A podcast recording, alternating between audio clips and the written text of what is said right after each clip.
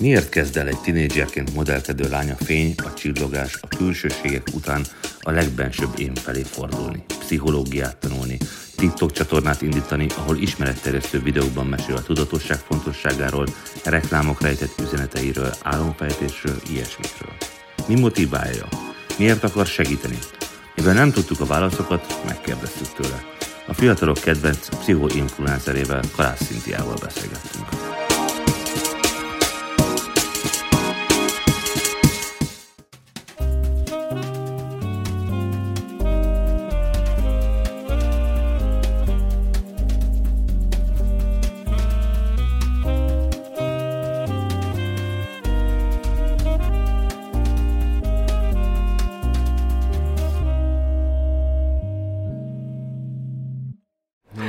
Sziasztok!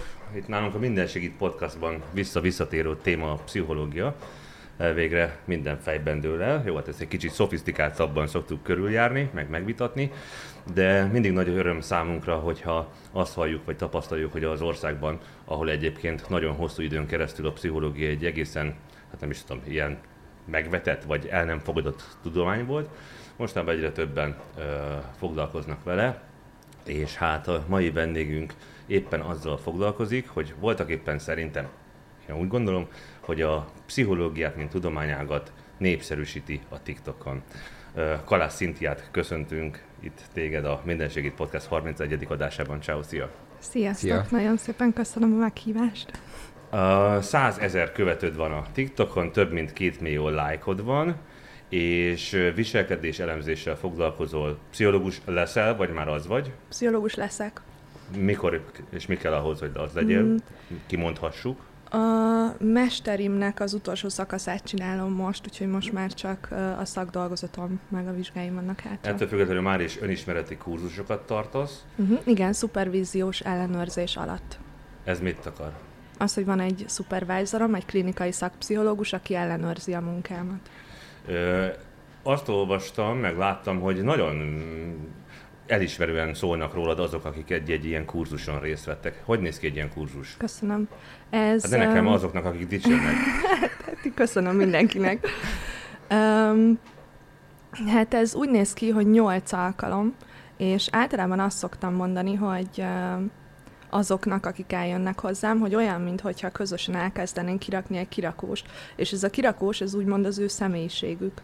És különböző ö, önismereti teszteket használunk ehhez, közben beszélgetünk, és ö, és hát így, tehát azt is szoktam mondani, hogy tök érdekes, hogy ö, mindig, hogyha megcsinálunk egy tesztet, akkor én azonnal elmondom nekik annak a tesztnek az eredményét, és ö, nyilván van olyan, hogy egy tesztnek a részeredményét azt ö, ő se érti, meg én se értem, de ez olyan, mint egy puzzle tényleg, amikor van egy olyan darabka, amit még nem tudjuk, hogy hova való, és akkor szépen kirakjuk a rendszerből, de aztán a nagy egészbe bele fogjuk tudni illeszteni, és itt szépen lassan, lassan összeáll egy olyan kép, ami, ami nagyon-nagyon szépen elmondja, hogy milyen az embernek a személyisége. Mint rendszer, és ez nem csak az ő ö, rendszeréről szól, hanem ez egy egész, tehát hogy én nem csak én vagyok, hanem úgymond a családom is, ahonnan jöttem, tehát én azt Mhm. is Egy beleveszem. komplex képet. Igen, egy komplex képet kap. És ez 8 óra? Kéne nekünk egy ilyet csinálni. Én nagyon kíváncsi lennék a tiédre is. A Igen, köszönöm. is. Én megértem, hogy gyanakó vagy egyébként. Ö, De amúgy múltkor, amikor átmentem, ennyiről annyit nem beszélgettünk, annyit akartunk. Nekem az lenne a kérdésem, az egyik, és akkor ezt most elmondom, hogy egy szűk negyed óra lett szokás szerint, hogy azt mondod, hogy 8 alkalom, de ez nem 8 óra gondolom, nem? Hanem egy ilyen hosszabb workshop, vagy milyen egy alkalom? Mm, nem, hát egy alkalom az hát 50 perc. Ó, én ezt- ja, azt hittem, hogy ez ilyen hosszabb. hosszabb. Nem, nem, egy alkalom az Mhm. 50 perc. Azért 50 perc, hogy legyen 10 percem átnézni a következőnek az anyagát, aki jön hozzám. De um, tehát ezt is el szoktam mondani, hogy aki eljön hozzám, az ö, tehát van, hogy 8 óra alatt meg vagyunk, ez az átlag. Van, akivel gyorsabban haladok, valakivel lassabban. Mhm. Úgyhogy Mhm. ez attól függ, hogy milyen az adott ember. Mennyit És- beszél, ilyesmi. A te tapasztalatod szerint hogy van ez? Mert az, az már szerintem legalábbis egy ebben az értelemben pozitív tendencia, hogy az embereknek egyre nagyobb része ismeri azt fel, hogy neki valószínűleg jót tenne pszichológus segítsége, mm-hmm. vagy nem tudom, tehát hogy egyáltalán elmennek az emberek pszichológushoz. De én azt vettem észre, hogy, hogy még mindig egy csomó embernek, főleg egyébként az idősebb korosztálynak, de azon kívül is sok embernek ez, ez hogy, hogy ha ő esetleg jár pszichológushoz, ami már egy, egy jó dolog szerintem legalábbis, mert nem tudom, hogy van olyan ember, akinek nem kéne, viszont sokan ezt kvázi szégyelik, vagy nem tudom, most jobb szót hirtelen nem tudtam, sőt, a, a, még mindig nagyon sokan vannak olyan emberek, akiknek, hogyha fel egy, egy barátjuk, vagy egy, egy családtagjuk feldobja ezt a lehetőséget, hogy figyelj, nem lehet, hogy jót tenne neked egy kis terápia, vagy ilyesmi, akkor így ki vannak akadva, mint hogyha ez valami, nem tudom, olyan dolog lenne, mint hogyha egy, nem, nem is tudom, valamit szégyelni kéne. És hogy én azt látom, hogy, hogy ennek van, legalábbis itt nálunk, egy ilyen, tehát olyan, olyan kultúra alakult ki e, e körül, ami az emberek itt, mint a takargatni szeretnek, de hál' ez most már, ahogy én látom, javul. Te, te mit gondolsz erről? Van ilyen valóban, vagy, vagy mm. csak hülyeségeket képzel? Vannak generációs különbségek. Én azt veszem észre, hogy a mostani generáció az egyre nyitottabb, de egyébként mm, azt, hogy, hogy milyen a habitusunk, azt a kutatások úgy azt bizonyítják, hogy 40%-ban azt örököljük. Tehát, hogy nagyon-nagyon sok mindent hozunk. És hogyha valakit úgy neveltek, hogy, hogy nem beszélnek ezekről a dolgokról, akkor lehet, hogy ő is tehát ezt, ezt fogja eltanulni, vagy uh-huh. örökölni. Uh-huh. Mondjuk szerintem Úgy, az hogy... nem jó példa, hogy egy családtag azt mondja a másiknak, hogy menj el, mert ez szerintem belső indítatásból kell, hogy bekövetkezzen, hogy na, én úgy gondolom, hogy most már itt az idő, hogy elmenjek. Ez külső ö, nyomásra nem gondolom, hogy hatékony. Szerintem nagyon-nagyon sokat segített az, hogy egy ilyen információs hullám így ránk zúdult az internettel. Ez segít? Mert mi arról szoktunk beszélgetni, hogy ez mennyi kárt okoz és szerintem, szerintem az önismeretben segít, mert most, most a pszichológia meg az önismeret az, tehát az most divat lett. Úgyhogy én úgy gondolom, hogy, hogy ebben, tehát hogy, hogy emiatt jó ez a hullám. Amiatt sajnos nem, hogy, hogy nem nagyon tudnak az emberek tehát túl sok lehetőségük van, hogy mivel azonosuljanak, és ezért, ezért nem nagyon tudják azt, hogy, hogy éppen mi az az értékrend, amivel ők tudnak azonosulni. Nagyon-nagyon keresik önmagukat, és az nem biztos. igazán találják. Gondolom inkább a fiatalokhoz szólsz, nem? Ők nézik többnyire a TikTokot. Nekem nem volt ilyen mm, célom. Úgy éreztem, hogy nagyon-nagyon sok információ van bennem, és és szerettem volna ezt így valahogy így kiönteni magamban, mert úgy éreztem, hogy, hogy nem elég az a közeg, amiben én ezt meg tudom tenni. És pont jött a, a Covid, és az, hogy mindenki be volt zárva, és otthon voltak, és rohadtul unatkoztam, és úgy vettem, hogy na jó, akkor kezdjünk el egy TikTok csatornát. Wow, és ebből lett az, ami most van. Uh-huh. A TikTokot egyébként tudod monetizálni? Tehát ebből neked van bevételed, vagy inkább arról van szó, hogy az alapján megismertek téged, és akkor jelentkeznek, hogy na, szeretnénk egy ilyen önismeretet tesztet kitölteni nálad? Úgy, mint influencer, úgy ritkán van bevételem, és nem az a megélhetőségem, hogy influencer vagyok, viszont a klienseimnek a nagy százaléka az TikTokról érkezett először. Most már úgy is jönnek, hogy hallomásból, hogy valaki járt hozzám, és akkor ő ajánl, de egyébként igen. Amúgy tényleg nagyon segít. érdekes dolgokat ö, szoktál pár percben összefoglalni. Az, az egyik legutóbbi ö, videódban, sőt mondhatom, hogy több videódban a Balenciaga márka, hát nem is tudom mi ez, ez botrány? Mondjuk botránynak. Hát az. Um, Elég az botrányos. Még, hát önmagában az a fotósorozat, illetve a reklám az tényleg botrányos. Mm, hát ez majd elválik, hogy igazad lesz-e, mert talán elhangzik az egyik adásodban, hogy gondolod, vagy talán reméled, hogy ez azért hazavágja ezt a márkát, mert hogy olyasféle borzalmakról van benne szó, amit most szeretnénk, hogy egy kicsit kifejtenél itt nekünk. Um, lehet, hogy helyesbítenék itt. Hát nyugodtan, Ö, mert, mondj, mondj nyugodtan. Mert én nem tudom, hogy mi van ennek a hátterében. Tehát én, én nem tudom, hogy, hogy, ez, hogy ez tényleg a márkának, a tulajdonosának a, a konkrét és tudatos szuggeszciója volt, amit mutatott ebben a márkában, vagy ebben a, a kampányban. Az is lehet, hogy ez csak a, mm, hogy hívják ezt, kreatív Hmm. designer vagy menedzsernek volt a katja.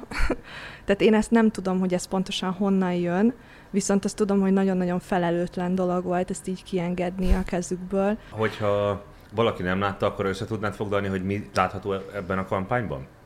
Mm, vannak olyan ö, tudatosan használt szimbólumok, és, ö, és ö, hát a média is használja ezeket a szuggeszciókat, amivel hatással tud lenni az embernek a tudattalanjára. Ez azt jelenti, hogy nekem nem kell értenem azt, hogy miről szól az a dolog, akkor is hatással van rám. Olyan, ö, olyan szuggeszciókat használt a kampány, amivel arra utalt, hogy, ö, hogy ők ö, abszolút, ö, tehát reklámozzák a gyerekpornót. Reklámozzák azt, hogy gyerekeket lehet molesztálni, egy olyan bírósági dokumentumot rejtettek el, nem rejtettek el, tehát félig lehet látni a dokumentumot egy táska alatt, ami azt mondja ki, hogy a gyerekpornó az illegális, viszont a gyerekeknek a grafiku, grafikus ábrázolása, tehát szex, szexuálisan grafikus ábrázolása az nem illegális. Tehát ez olyan, mint hogyha azt üzennék, hogy hát Ez így jól van. ez így jól van, ez így oké. Okay. És az a baj, hogy ez, tehát, hogy ezzel elindítanak egy olyan érzéketlenítést, hogyha nem is tudom, hogy miről van szó, mert hogy tudatosan nem veszem észre ezeket az apróságokat, hogyha mondjuk állandóan ilyet látnék, akkor egy idő után arra lennék kondicionálva, vagy arra lennék megtanítva tudattalanul, hogy ez normális. Mhm. És ezért, hogyha szembe jön egy idő után, miután állandóan ilyeneket láttam, szembe jön egy ilyen tartalom, akkor bennem nem keletkezne rossz érzés, hogy úristen, szegény gyerekek, hanem az lenne bennem, hogy ja, hát ez teljesen oké. Okay. Mi erről a kampányról itt beszélgettünk, és nem értjük az okát. Egy ilyen cég az milyen oknál fogva kezdi el propagálni a gyerekmolesztálást? Mi ennek az értelme? Nem tudom. A, Az nem hangzott el, hogy te modellkedtél. Azért van némi rálátásod ar- arra, hogy hogyan működik ez a szakma. És elhangzik az egyik videódban, hogy egy-egy ilyen kampánynál, egy fényképsorozatnál nincsen egyetlen egy milliméter sem úgy megcsinálva, hogy az véletlen lenne. Tehát ez tudatosan úgy van megkreálva az egész, ahogy igen, látszik. ez így van. Ott minden milliméterre be van állítva. Ez, ez elképesztő, mert ö, tényleg most, hogyha ha akár röviden, akár rosszan végig gondolja az ember, nem nagyon lehet erre észszerű magyarázatot találni. Tehát most mondhatnánk azt, hogy a negatív reklám is reklám, de ez nem olyan jellegű negatív reklám, tehát ez nem, ez szerintem olyan, ráadásul ugye a, a, a gyerekpornon, tehát a pedof, pedofília mellett ilyen okkult jelképek is vannak, meg ilyen átvitt értelmek is benne, tehát hogy így stekkelődik ez az egész olyan ilyen, ami már szerintem bőven túllépi ezt, hogy negatív reklám, tehát ezek olyan dolgok, amiket egy ö, ö, akár közepesen egészséges társadalom gondolkozás nélkül ki kell, hogy vessen magából. És nagyon érdekes, hogy, hogy hogyha a, különösen, hogyha a külföldi podcasteket mondjuk hallgat az ember időnként, akkor sajnos vissza-visszatérő téma ez a, a, a pedofília, és ö, valamiért úgy néz ki, hogy, hogy ez a, a, világ elitjének egy ilyen beakadása, ami újból és újból visszatér. Szóval most csak egy, egy, egy gondolatot mondtam el, nekem is fingom nincs, hogy, hogy ez az egész miről szól, meg mi ennek az indítatása, de én úgy látom, hogy erre észszerű magyarázatot, és én biztos, hogy nem tudok. Én azt vetettem föl, hogy annyira durva információ áradat éri az embert, hogy most már nagyon-nagyon magas, vagy alacsony, mindegy, az inger küszöbbel valamit kezdeni kell. Egy ilyen kampány az elképzelhetőnek tartom, hogy az eléri az inger küszöbét az embernek, tehát oda vonza a tekintetet, odafigyelsz rá, és a többi. De ez még nem magyarázat arra, hogy miért kell egy nem tudom, 6-8 éves gyerek kezébe adni egy olyan macit, amelyik egy ilyen szadomazó felszerelésbe van öltöztetve? Mm, Azt Nem. mondd meg ne akkor, hogy miért Ez- gondoltad, miért gondoltad fontosnak, hogy ezt te hangoztasd? Mhm. Azért, mert ez egy iszonyatosan híres márka. Tehát ez a, a tinédzserek, vagy azok, akik... Tehát egy, egy olyan társadalomban élünk, ahol a fogyasztás az egy nagyon-nagyon nagy hangsúlyt kap. És én emlékszem az én saját tinédzser koromra, hogy úristen, de menő volt, hogyha valakinek, mit tudom én, milyen táskája van, meg ilyen ruhája van, meg olyan ruhája van. Tehát én ezt átéltem. Szerintem ez most nem tudom, hogy ez durvább de hogyha ugyanolyan durva, akkor akkor is az is eléggé gáz szerintem. És, és hogyha tudjuk, hogy mi van e mögött, és racionalizáljuk tudatosan, akkor, akkor tudunk ellene valamit tenni. Nagyon jó, hogy a tudatosságot mondod, mert itt ebben a műsorban is, sőt a te ö, posztodban is a tudatosság az rendszeresen visszatérő fogalom. Egy ilyen kampány során a tudatalattidra próbálnak hatni. Hogyha ez nincsen megfogalmazva, kimondva, rámutatva, akkor ez tudattalanul az, a fogyasztókat, akik ránéztek a képre, az hatással lesz rá, csak nem tudja, hogy, hogy ez, hogy mi indukálta ezeket a gondolatokat és a folyamatokat benne. A tudatosság a te munkásságodban az elég jelentősen tetten érhető, nem?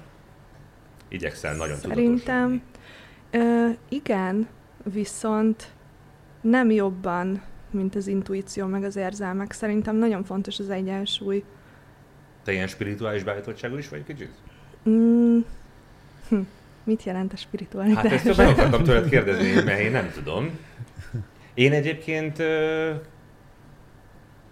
nagyon racionális embernek gondoltam magam hosszú időn keresztül. És aztán kokettálok a spiritualitással.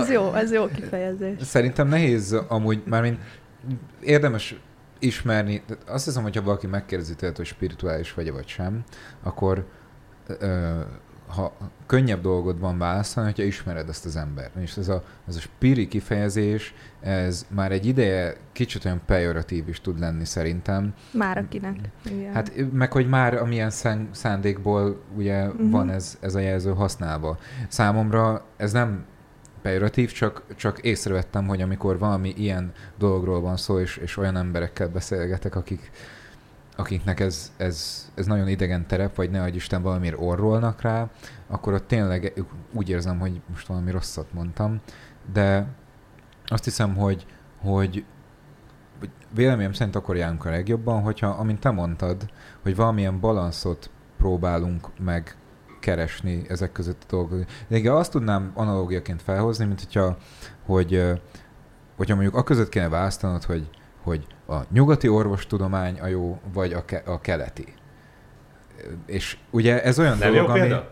amit... De, de szerintem, igen? hát Végig mondjam, vagy mondod? nem, mondjad, mondjad. Mert nyugodtan, csak hogy szerintem például van egy csomó olyan dolog, nyilván most, hogy, hogy, hogy az, hogy ma már nem halnak meg az emberek egy egyszerű tüdőgyulladásba, az világos, hogy, hogy Uh-huh. minek köszönhető, viszont uh, ugyanakkor a, a, a, a, az úgynevezett nyugati orvoslás viszont hajlamos teljes mértékben figyelmen kívül hagyni az ilyen normális hétköznapi diagnózisok és kezelések során a, a lelki síkot. Tehát, hogy itt is olyan dolog van, és hogyha valaki azt mondja, hogy keleti orvoslás, hogy akupunktúra, meg ilyenek, akkor arra is szoktak úgy tekinteni, mint azt mondod, hogy spiri. Uh-huh. És én tök szeretném, hogyha ez az ilyen, ilyen, ö, ö, ilyen mi ez a prejudice, ö, ilyen előítél, Előítélet. igen, Mhm. előítéletektől kell átitatott, nem tudom, ilyen, ilyen nézőpontok, meg percepció kicsit így valahogy balanszba kerülnének, és nekem ez az érzésem ezzel kapcsolatban is, amit Akkor most mondd el, hogy spiri vagy vagy Én, sem. én abszolút egyetértek veled. Én, én úgy érzem, hogy én tehát, hogy, hogy, én, hogy én egyensúlyban vagyok. Tehát, hogy én úgy érzem, hogy, hogy megtalálom a spiritualitással való kapcsolódást, bár nekem ez a szó, hogy spiritualitás, ez, ez egy kicsit megfoghatatlan Hmm. szó, mivel maga a téma megfoghatatlan. Na, akkor neked mit jelent? Mert visszakérdeztél, én sem tudom jól megfogalmazni, hogy mit jelent az, hogy spiritualitás. Van egy ilyen halvány képem arról, hogy kb. mit, le, mit jelenthet. Szerintem nekem azt jelenti egyébként, amit a szó jelent. Mit? Tehát, hogy a A spiritus, lélek. a spirit, az a, Uh-huh. az, az a része a, a te egész lényednek, aki, aki te vagy, meg aki te vagy, meg aki én vagyok, a, amit te mondtál, amit nem lehet megfogni. És az oké, okay, hogy akkor ezt nem lehet olyan kvantitatívan mérni, mint mit tudom én, a testsúlyt, meg a vérnyomást, meg az ilyen dolgokat, de, de van, tehát, hogy mármint jó, most lehet, hogy a saját zsákutcámba belementem, de hát, hogy, hogy azért számos olyan dolog van, ami egy embernek egy teljesen állandó és evidens ö, paramétere, amit nem tudunk megmérni. És szerintem ez a spiritualitás, a spiritualitás annak a gyakorlása, hogy erre is figyelsz, illetve ezt nem ignorálod. Számomra legalábbis. Ez Szer- nekem tetszik. Uh-huh. Abszolút egyetértek egyébként. Szerintem erre egy nagyon jó kérdés az, amikor megkérdezik valakitől, hogy ki vagy te. És nagyon sokan úgy válaszolnak rá, hogy elmondják a nevüket, a foglalkozásukat, azt, hogy milyen családból jöttek, ilyesmi. De akkor is te voltál, amikor megszülettél, és még nem volt neved, és még nem tapasztaltad meg azt, hogy milyen a családod. De azt honnan tudod, hogy akkor te voltál? Hát mert, a, mert akkor is voltál. Hát igen. Vo- volni voltál. De akkor, tehát akkor az nem te vagy, aki vagy. Mondjuk te, hogyha visszagondolsz így magadra, meg tudod, vagy így hozzávetőlegesen meg tudod határozni az első élmék, emlékeidet, vagy élményeidet, vagy gondolataidat, vagy, vagy azt, amikor öntudatod volt?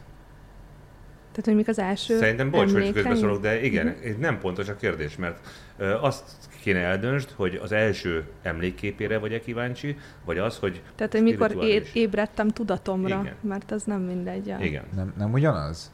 Szerintem, Szerintem nem. Hmm. Oké. Okay. Én azt hittem, hogy a spiritualitásra fog kap- vagy vonatkozni a kérdés, és akkor én kapásból megkérdeztem volna, hogy hanyadik Ozora Fesztiválon történt mindez, amikor így az ember ráébred erre.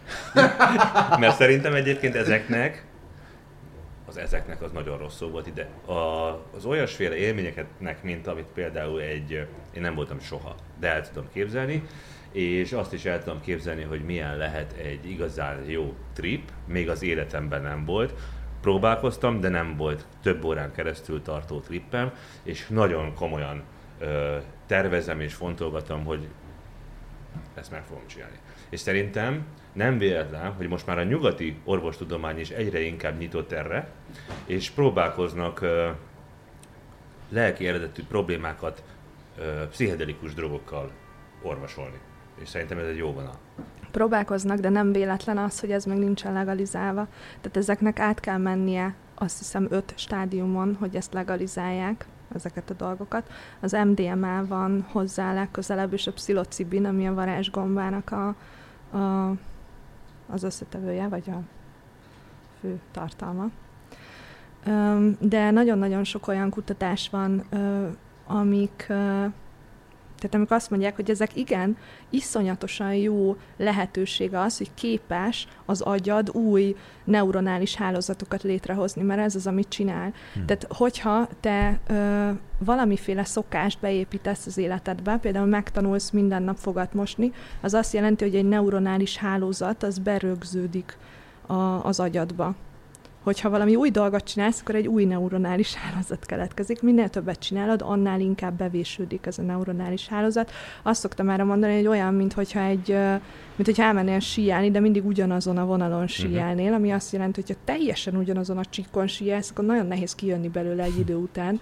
És ez a, a pszilocibin az azt csinálja, például a pszilocibin, hogy szűzhó. Tehát Mhm. új Mhm. kapcsolódásokat tudsz létrehozni. Ami tök jó, csak ezt nem tudják kontrollálni, hogy ez milyen kapcsolódás legyen. És ezért lenne jó valami olyasmit kitalálni, vagy úgy átformálni ezeket az alap meglévőket, tehát mint a pszilocibin, hogy ennek tudják, hogy pontosan milyen hatása lesz. És ez a veszélye, hogy nem tudják. Tehát, hogy nem lehet targetálni? Igen. Mhm. Ö, hm. És az baj egyébként, hogy ennyire random?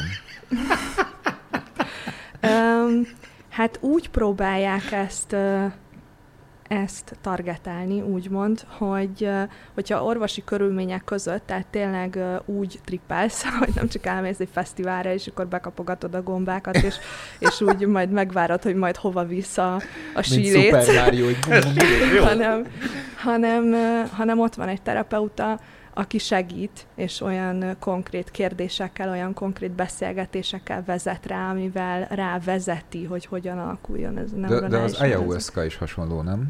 Igen, Az ayahuasca... Mm, Nem? De igen, csak más az alapanyaga. Az ayahuasca-nak a DMT az alapanyaga, Ah. amit akkor termel a szervezeted, amikor ö, mármint át, van a szervezetedben, csak akkor önti el a szervezetedet két alkalommal, amikor megszületsz és amikor meghalsz. Ezt nem tudtam. Ezért hívják úgy, hogy spirit molecule, tehát hogy a léleknek a molekulája. Akkor most melyiket használjam majd? Srácok, valaki tud telefonálni? Nem, de egyébként én ezt tényleg befogom. É. Ö, Én, ezt mindenképp ki akarom próbálni. Sőt, tudom, azt, azt gondolom, hogy erről egy műsort is kell csinálnunk majd. A születés szóba került, az egyik pot, posztod ide kapcsolódik, és szerintem kibaszottul érdekes. Nem tudom, hogy láttad-e, arról beszél a kisasszony, hogy egy szemüvegboltban dolgozott, és Uh-huh. eljött egy vendég, és megérzett egy illatot. És az az illat az valami nagyon ö, erőteljes érzelmi hatást váltott ki benne, jól mondom? Uh-huh. Az a lényeg, hogy aztán így ez feledésbe merült, és a többi, és aztán idővel egy, talán egy film során megint eszébe jutotta a film, hogy mi volt ez a parfüm, mert egyébként a hölgytől megkérdezte, hogy mi volt az, és az édesanyja, az édesanyjának elmesélte, hogy milyen parfümről van szó, és hogy ő benne milyen erőteljes érzelmeket indukált ez az illat, és az anyukája egy percen keresztül csöndben maradt a telefonban, mert hogy kiderült, hogy az édesanyja akkor használta ezt, amikor vele volt várandós. Uh-huh. Ez azért elég kemény ö, ö, dolgokat feltételez az emberi mi voltunktól. Arról, hogy, hogy mióta kezdjük átélni a valódi életet, hogy milyen hatások érnek bennünket már az anyaméhben, és hogy ott, az alatt a kilenc hónap alatt is mennyi olyan információt szívsz magadba, ami meg fogja határozni az életednek, majd, hogy nem a hátralévő egészét. De akkor viszont tehát nézd, szerintem, jó, most ez, ez, erre szoktam mondani az angol, hogy ez ilyen anecdotal evidence. De akkor ezek szerint van egy olyan, most beszéltünk ugye már az öntudatról, meg mondjuk az emlékről, vagy nem is tudom, hogy melyik keletkezik előbb. Lehet, hogy az emlék? Mindegy. De ez mind a kettő előtt van, vagy az emléknek minősül, vagy akkor ez milyen információ? Mm, Én azt szoktam mondani, és ez, ez is egy ilyen bizonyíték arra, hogy a világunkban nagyon-nagyon sok az ambivalencia, hogy szerintem a tudattalan a tudatos. Szerintem a tudattalanunk az, ami mindent tud, és az emlékeztet minket azokra a dolgokra, amiket tudnunk kéne, és a tudatra ébredés az az, amikor elkezdjük lefordítani a tudattalanunkat, és megismerjük a nyelvét, és képesek vagyunk arra, hogy megértsük őt. És ez egy ilyen dolog, tehát igen, mindenre emlékszünk, ami velünk történt. Sőt, most már a legújabb kutatások azok kezdenek arra fele kapizsgálni, hogy nem csak arra emlékszünk, ami velünk történt, hanem arra is, ami a felmenőinkkel történt. Ez egy nagyon új tudományág, amit úgy hívnak, hogy epigenetika, és még nincsen, hát teljesen elismerve a tudomány által, de de egyébként a pszichológusok már tapasztalták ennek a meglétét azok, akik foglalkoznak Ezt a úgy kell képzelni, klienseikkel. hogy a nagymamámmal történik valami trauma, a háborúban megerőszakolják, teszem azt, és ö, ennek a hatása a, az unokáira, az ükunokáira hatással képes lenni. Azaz azt akarjuk ezzel mondani, hogy az emlékkép az kvázi DNS-ként beépülve, vagy a DNS-be beépülve ö, viszi tovább az információt generációkon keresztül. Mm, igen, valami ilyesmi. Igen, hogy a genomodba beépül, de akkor mégis ugye, tehát de számomra ez a legérdekesebb dolog, a vüvőanyaga ennek, hogy az mi. Mert ugye ezek olyan... Fasza. Valószínűleg ez a sötét anyag, amit nem tudnak meghatározni, hogy micsoda. Komolyan? De Mhm. tényleg van egy ilyen ö, Hát ez, ez a sejtésük a kutatóknak, igen. sejtés? Wow. Oké. Okay. De azért nem tudom, az... De hogy ez a sötét anyag téma, ugye erről beszélnek fizikusok is, meg erről, tehát hogy sok tudományág ö, valahogy, a, ahol, ahol amiről kurvára nem tudnak semmit, oda így be lehet szúrni ezt, hogy sötét anyag. Nem tudom, így lehet egyébként, hogy ez csak ez annyira egy ilyen sikamlós dolog ez, hogy, hogy így senki nem tudja így megfogni, és Nekem ez már spiritualitás.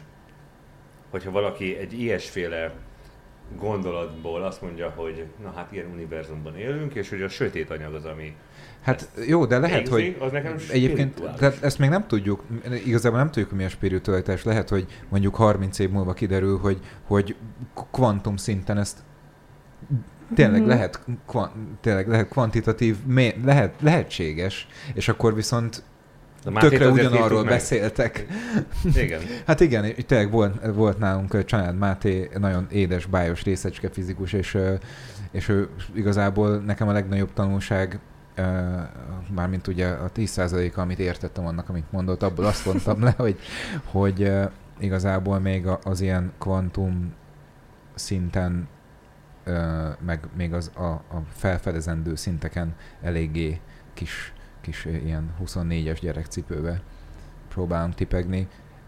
De mindegy, most nem is akartam ezt megfejteni, ez még csak azt akartam mondani, hogy szerintem, hogy számomra ez az érdekes minutum, hogy világos, hogy, hogy van egy csomó olyan dolog az evolúcióban, vagy akár a, a nemzetségekben, amit az epigenetikára most, vagy az, az annak segítségével most már tudunk nagyjából magyarázni, meg azonosítani, de hogy hogy lesz vajon egy háború alatti megerőszakolásból két, vagy akár a következő generációban, vagy két-három generációval később egy olyan trauma, ami a genomon keresztül épült be, vagy hát született meg tulajdonképpen azzal az egyeddel, és nem, nem egy ö, személyesen átélt ö, invazív valami esemény által. Nekem ez, ez, hogy ez hol fordítódik le egy, egy DNS be, tehát hogy, ez, hogy, hogy tud, nekem ez a csoda. Ez szerintem annyira érdekes, Mhm. bele tudnék döglenni, hogy ezt megtudjam, hogy ezt komolyan. Szerintem pont jó szót használtál erre, az evolúciót. Mert hogyha én megtanulom, vagy az őseim megtanulják azt, hogy valamilyen helyzetben félni kell, akkor utána nekem az jelenti a túlélést, hogyha a jelenben úgy viselkedek, ahogy, tehát vagy úgy reagálok, ahogy mondjuk ők reagáltak volna akkor, hogy, vagy ami kellett volna nekik a túléléshez. Ja. Az a reakció. Ja, és ja, ja. lehet, hogy én úgy fogok reagálni a jelenben, mint hogyha Uh-huh. itt lenne az a veszély. Csak hát nincs itt az a veszély, és ezért jelenthet problémát. Uh-huh.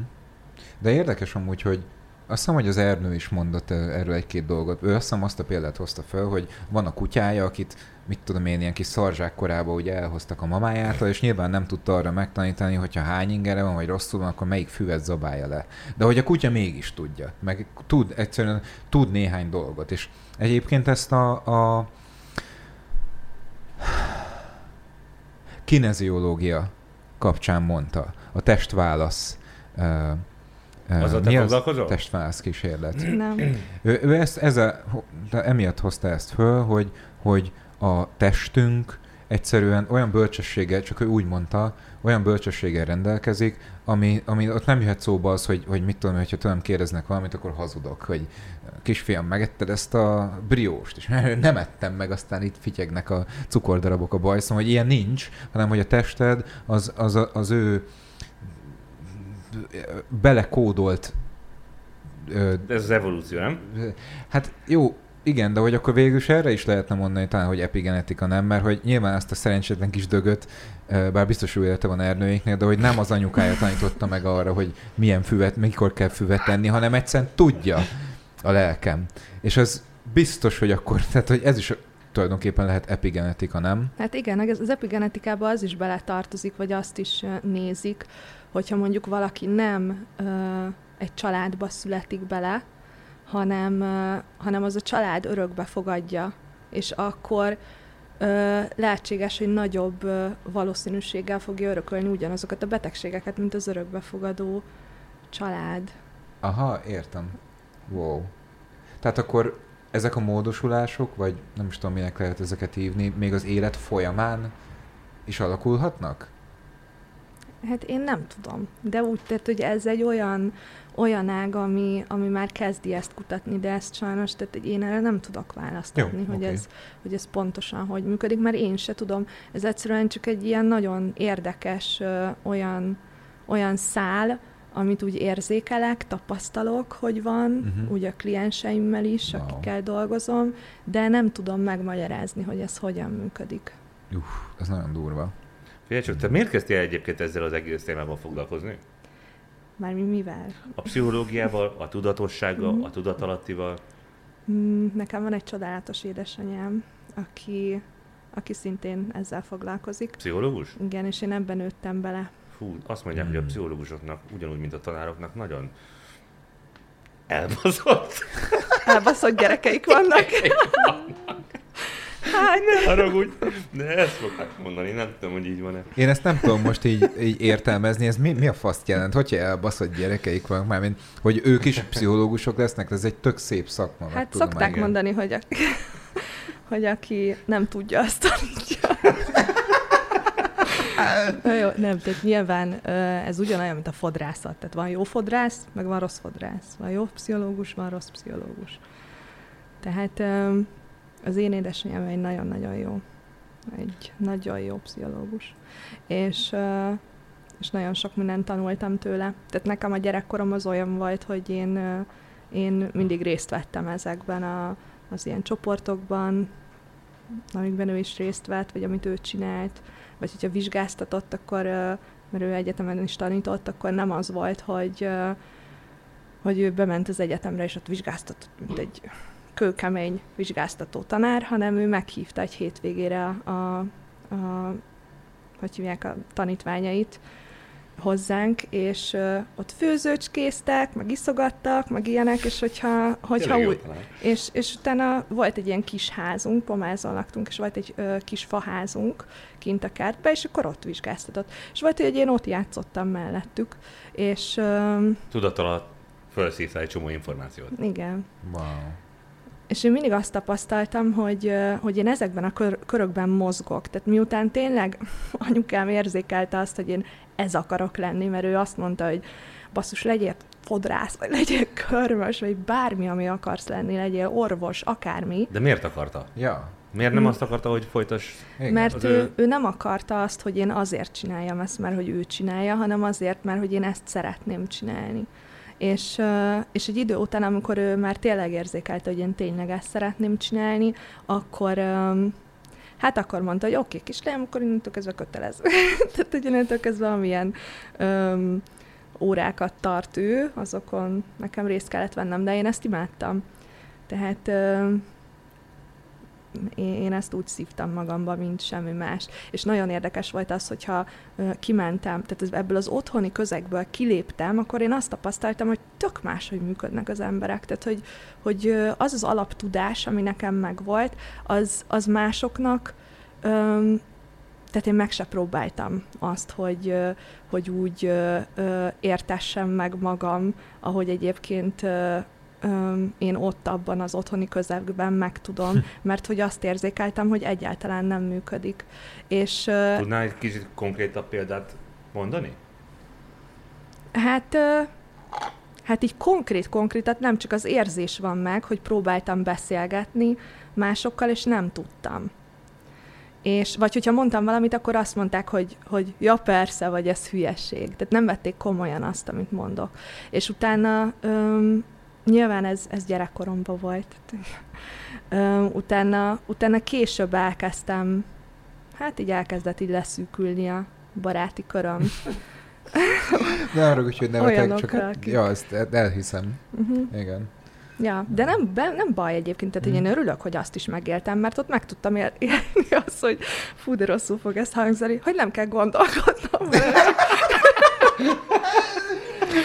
hanem csak, csak, úgy, De az tudom, így szarérzés, nem? Az De nem volt nem, rossz. Nem tör le, amikor olyan közegbe vagy, hogy így hogy kb. egy a vegetatív De Gergő, idegrendszered. most nem tudom, 30x évesen mondod azt, de hát itt most Egy nem arról beszélünk. Egy gyerek, Egy gyereknek az a lényeg, hogy jól érezze igen, magát. az egészen más. De én azért mondom, mert engem akkor is letört.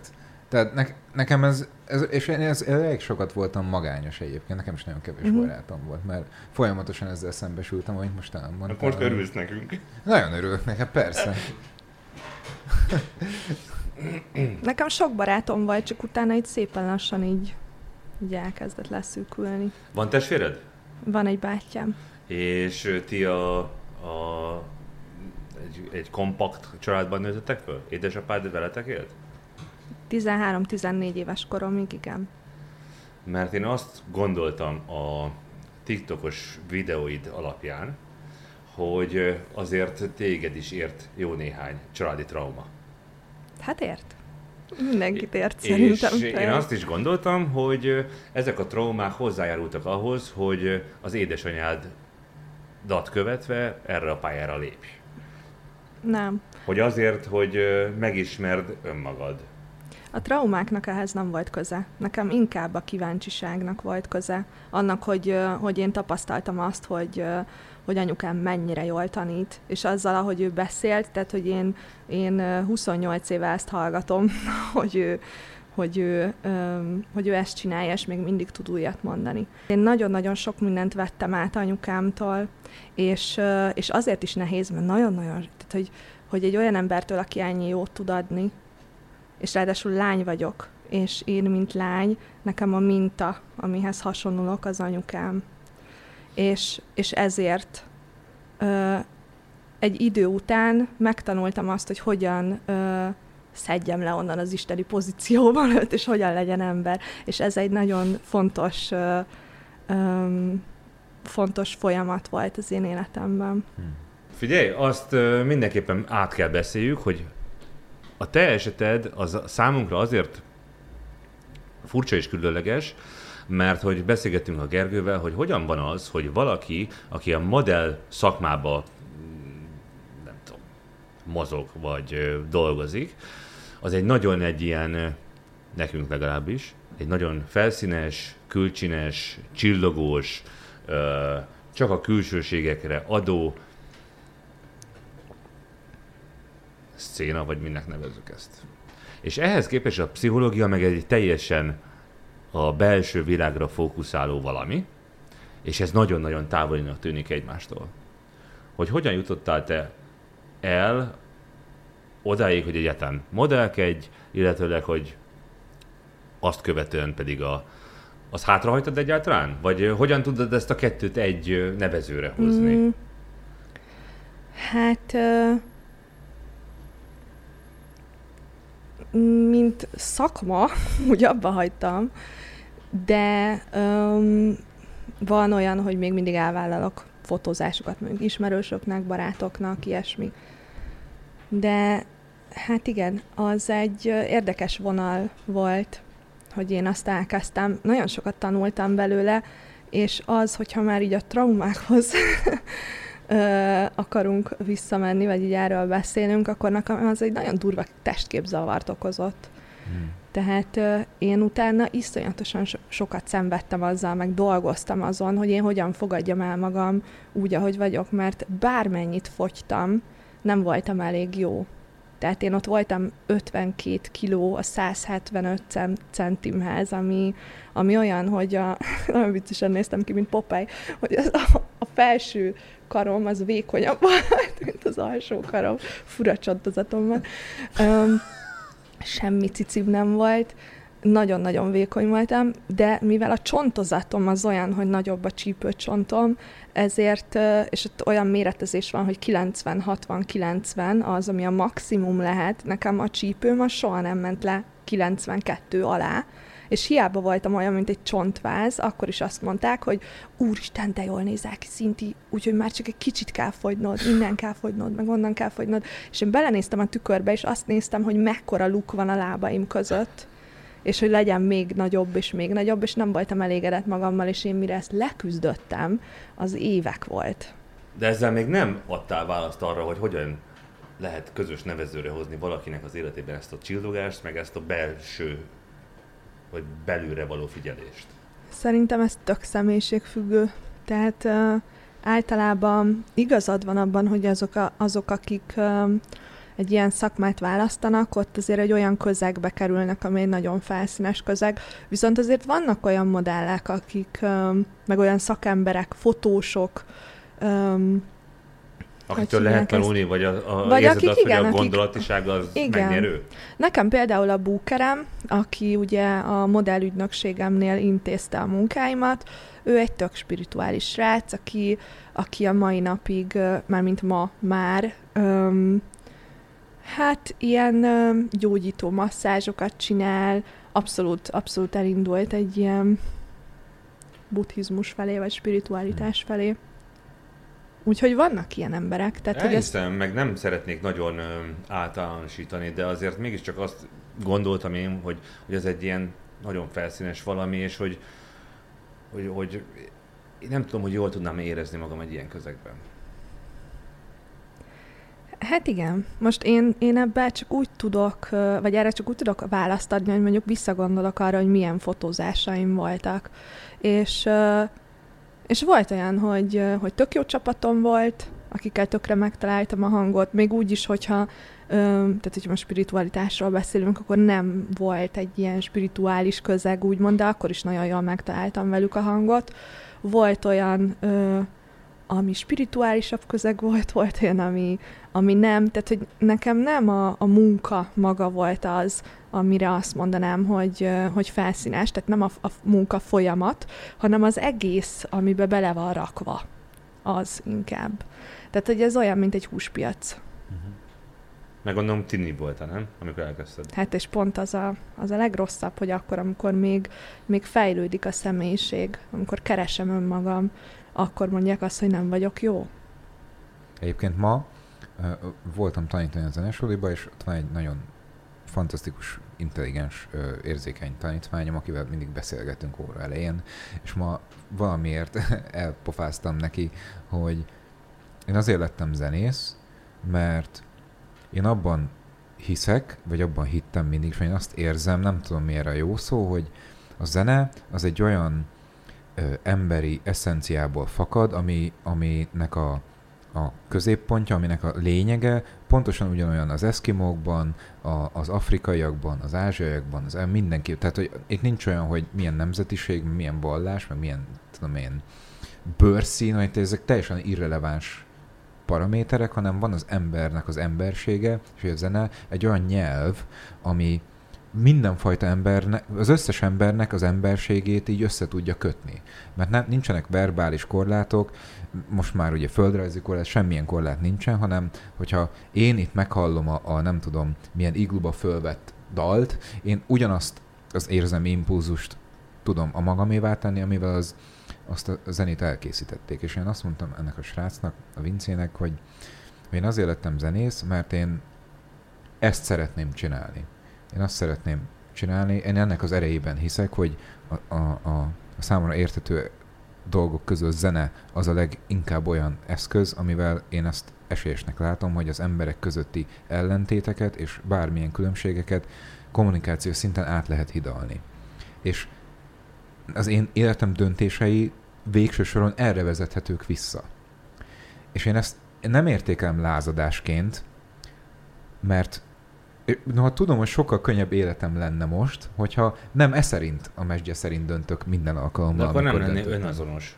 Akkor nem lennék önazonos. De, de hát jó, nekünk ez a legfontosabb, de van akinek meg az fontosabb, hogy mit tudom én, ki tudja cserélni a nyílászárókat a házán, meg le tudja szigetelni, meg, meg a faszom tudja, szóval érted? Nem tudom, kinek van igaza. Hát Na de pont tudom. ez a lényeg ebben a korban, hogy megtaláld önmagad és önazonos legyél ezért való a lázadás, mert a lázadás az abból, tehát az azt jelenti, hogy abból a rendszerből, amiben én beleszülettem, és megtanítottak arra, mondjuk milyen a, milyenek a szüleim, mi az a család, amiben beleszülettem, abból megtapasztalom, hogy mi az, amivel én tudok azonosulni, de közben ott van a környezet, amit szintén megtapasztalok, és abból is kiveszem azt, hogy mivel tudok azonosulni, és hogyha a kettőt összerakom, akkor leszek én. És ez, tehát hogy a, és a lázadás, azt, azt úgy értelmezem, hogy, hogy van olyan, hogy, hogy úgy lázadok, hogy én nem leszek teljesen ugyanaz, mint amit otthonról hozok, és ez az otthoniaknak egy lázadás. Uh-huh. Nekem nem biztos, hogy az nekem azon azonosságomnak uh-huh. az útja. Értelek. És az, amit még mondtál, az egy tök érdekes dolog, azt én úgy fordítanám le, mint a kollektív tudattalam, hogy mindenki, tehát hogy van valami olyan, vannak olyan nyelvek, amiket nem tanultunk meg, hanem tudjuk. Uh-huh.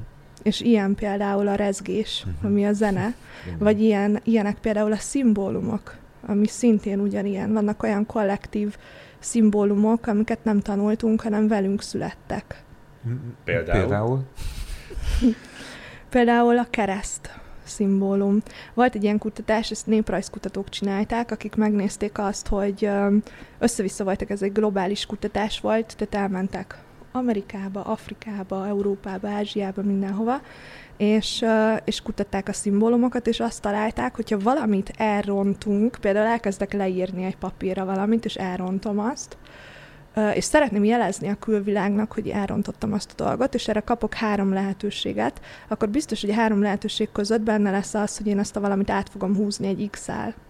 És ezt így csinálja egy afrikai benszülött törstag, így csinálja egy New Yorki üzletember, így csinálja egy ázsiai, ezt mindenki így csinálja. Ezt egyébként ö, ö, Jung, Jung volt az, aki még kutatta ezt a témát.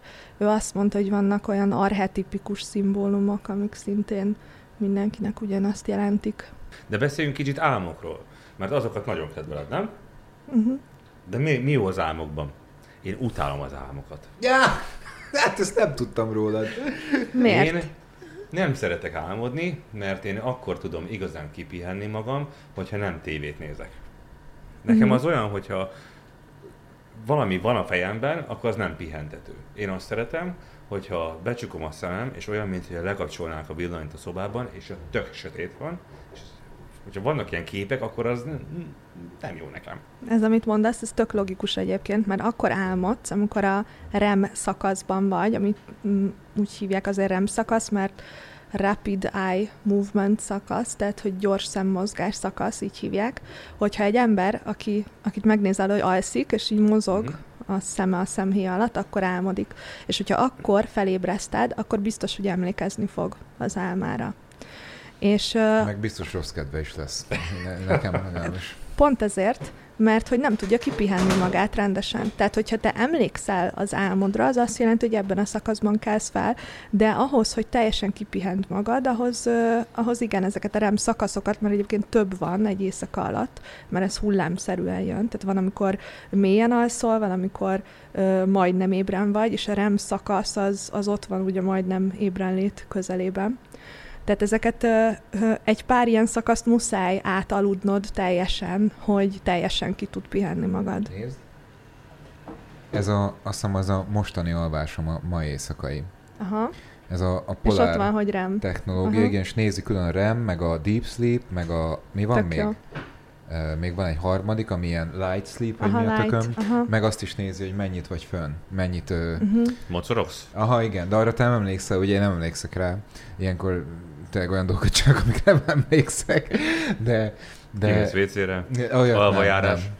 Szóval ez tök, és, és itt azt látom, hogy a REM, tehát ugye az itt a zöld, az a, nem is tudom, ez ilyen 7 óra, vagy 7 óra 25 percnyi alvásból, a REM, az 1 óra 37 perc, de nem ez a legcsekélyebb arány, hanem a deep sleep, mert az csak 1 uh-huh. óra 13. Fú, én, neki, én azt szeretem, hogy abba vagyok. Akkor nincs ám, á, akkor van lekapcsolt villany, nem? Az igen, Aha, az akkor izé. nem, Fú, akkor én nem azt álmodsz. szeretem. Bocsánat. Mondtam. Trademark csuklás. ja, Istenem. Hát én mostában olyan szarul alszom, legfőképp miattad, mert a TikTokot az meg lefekszem, és elkezdem pörgetni, és két órán keresztül így. És nem tudok elaludni. De visszatérve az álmokhoz. Miért jó az, hogyha az ember reggel fölkel és fölírja magának az álmait, hogy, hogy, hogy milyen következtetés lehet az álmokból levonni? Mire jók az álmok? Hát, hogyha fölírod magadnak, tehát először is azért ez egy, ez egy um, részletesebb folyamat. Tehát van olyan ember, aki egyáltalán nem emlékszik az álmaira. Túlnyomó többségében nem szoktam. Uh-huh. Um, hogyha képes vagy emlékezni az álmaidra, és megismered a tudattalannak ezt a nyelvét, a szimbólumokat, amivel le tudod fordítani, hogy az álmod az mit akar mondani, akkor ez egy segítség a hétköznapjaidhoz. Mert úgy képzeld el a, a fejedet, ezt, ezt az álmodást, vagy ezt a működést, mint hogyha lenne egy titkárnő a fejedben, aki pakolgatja azokat az iratokat, amiket te ö, a nap folyamán ö, láttál, és ez minden, tehát hogy, ö, hogy lehet, hogy nem veszem észre, hogy mi van arra a a, arra a táblára, arra az okrevélre írva, de a tudattalanom az megjegyzi, hogyha én egy pillanatra is át, vagy pillanatra is ránézek. Tehát ezeket az információkat, amiket, amiket én tudatosan nem jegyzek meg, vagy nincs rá szükségem, ezeket a tudattalanomba fogja rakni, vagy a tudattalanom fogja rendszerezni. És hogyha valamire szükségem van, hogy én azzal dolgozzak, mert az segíteni az én személyiségfejlődésemet, akkor az a, ez a kis tik, titkárnő rendszerezi ezeket a papírokat, és odarak nekem egy ilyen pakkot, hogy ez az, amivel foglalkoznod kell. És akkor azt fogja megmutatni az álmaimban. Hogyha én felkelek, és, és egyébként a REM szakaszba kelek fel, és emlékeznék arra az álomra, de egy idő után elfelejtem, akkor az azt jelenti, hogy én azt elfolytom, azt az információt, tehát ez egy olyan tartalom, ami egy kicsit nehezebb. Viszont az is fontos, hogy a tudattalan az nem fog olyat mutatni, amire én nem vagyok felkészülve. Tehát... Ezt honnan tudjuk? Ja. Mert, mert hogy, tehát, hogy mert nem lenne értelme, hogy olyat mutatna. Tehát az agy, az a, meg az embernek a szervezete, meg minden az azért működik, hogy túléljem a dolgokat. Az agyunk is ö, úgy működik, hogy, hogy segíti az én túlélésemet és az én működésemet. Tehát nem lenne értelme annak, hogy olyat mutat a tudattalan, amire nem vagyok felkészülve. És hogyha mindig olyan szakaszban ébredsz föl, amikor nem rendbe vagy, akkor... Megőrülsz. ja nem, bocsánat, ha mindig rendben vagy, és akkor ébredsz fel, akkor pszichotikus tüneteket fogsz mutatni utána. Ezen már túl vagy. Igen, bocsánat.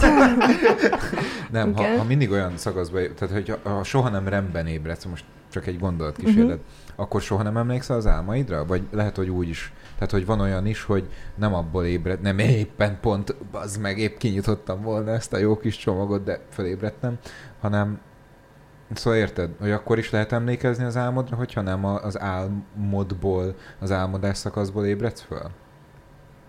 Hát pontosan az álmodra arra úgy tudom, hogy nem, de vannak olyan módszerek, amikkel így meg lehet nyitni a tudattalan, például hipnózis. Ó, de van kicsit nem tudom, ilyen DIY-abb módszer arra, mint a hipnózis. Te félsz tőle?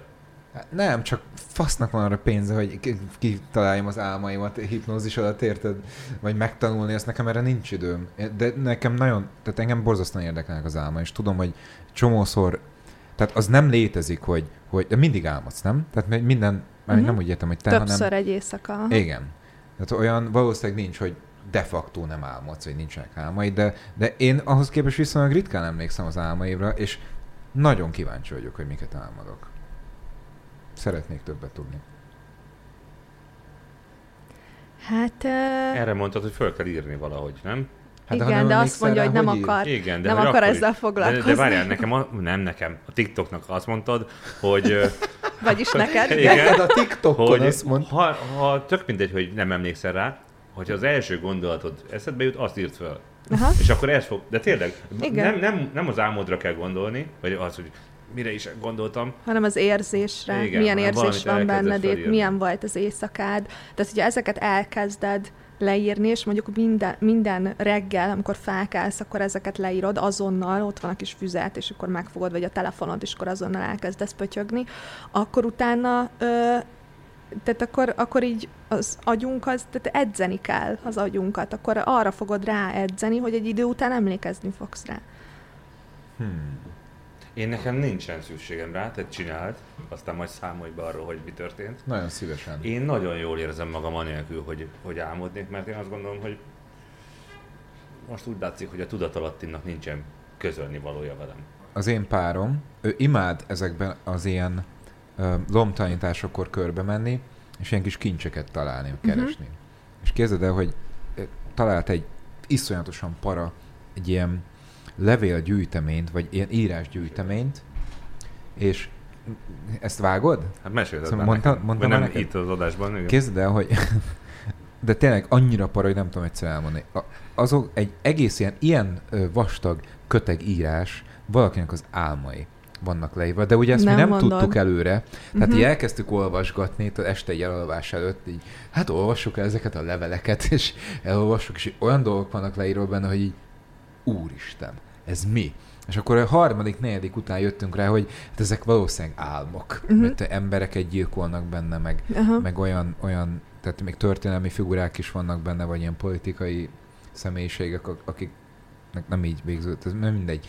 És, és fantasztikus részletességgel és gazdagsággal van leírva ez. És néha voltak dátumozó is, tehát nem olyan, tudom, nem egy 15 évnyi álom, ennyi kötek, hanem viszonylag rövid idő. És akkor az én kérdésem meg az, hogy, hogy nekem ez miért nincs? Tehát, hogy annyira tehát ahhoz képest, hogy mennyit szeretnék emlékezni az álmaimra, nagyon kevés. Keveset Hát nem foglalkozol vele. De hát jó, jó, oké. Jó, tényleg nem csinálom azt, amit mondtál, hogy ahogy felébrek, leírjam az első érzésemet, egyébként ez, ez tíz reggelből kilencszer ugyanaz a gondolat lenne, de hát nem tudom, de mindenkinek más a bioritmusa. Nem, nem tudom, hogy ez nekem mennyit használna. Valahogy arra gondoltam, hogy hát, ha van valami, de biztos, hogy használna egyébként, tehát tudom, hogy nem egy, egy ilyen semmiből veszed ezt elő, csak nekem most az én helyzetemben ez olyan távolinak látszik, érted? Ugyanabban a pozícióban kell maradni. Tehát ahogy felkeltél, legyen meg az a tudatosságod, hogy oké, okay, akkor most nem mozdulj. Mert hogy ahogy felkeltél, az az a pozíció, amiben a tested a legkényelmesebb állapotban tudott lenni ahhoz, hogy álmodj. Ezért abban van a legkényelmesebb állapotban ahhoz is, hogy emlékezz. Tehát, hogyha nem változtasz pozíciót, de ott van a füzet a polcon, és megfogod, és leveszed valahonnan, és akkor leírod ugyanabban a pozícióban azt, hogy éppen mit érzel, vagy hogy mik vannak benned, és ezt gyakorlod, akkor hidd el, hogy jönni fog. És a hipnózis mellett van esetleg még olyan bármi módszer vagy gyakorlat, amit az ember önmagában tud végezni, hogy kicsit így turkásszon? Van, csak ahhoz is tanulni kell azt, hogy mit jelentenek a szimbólumok.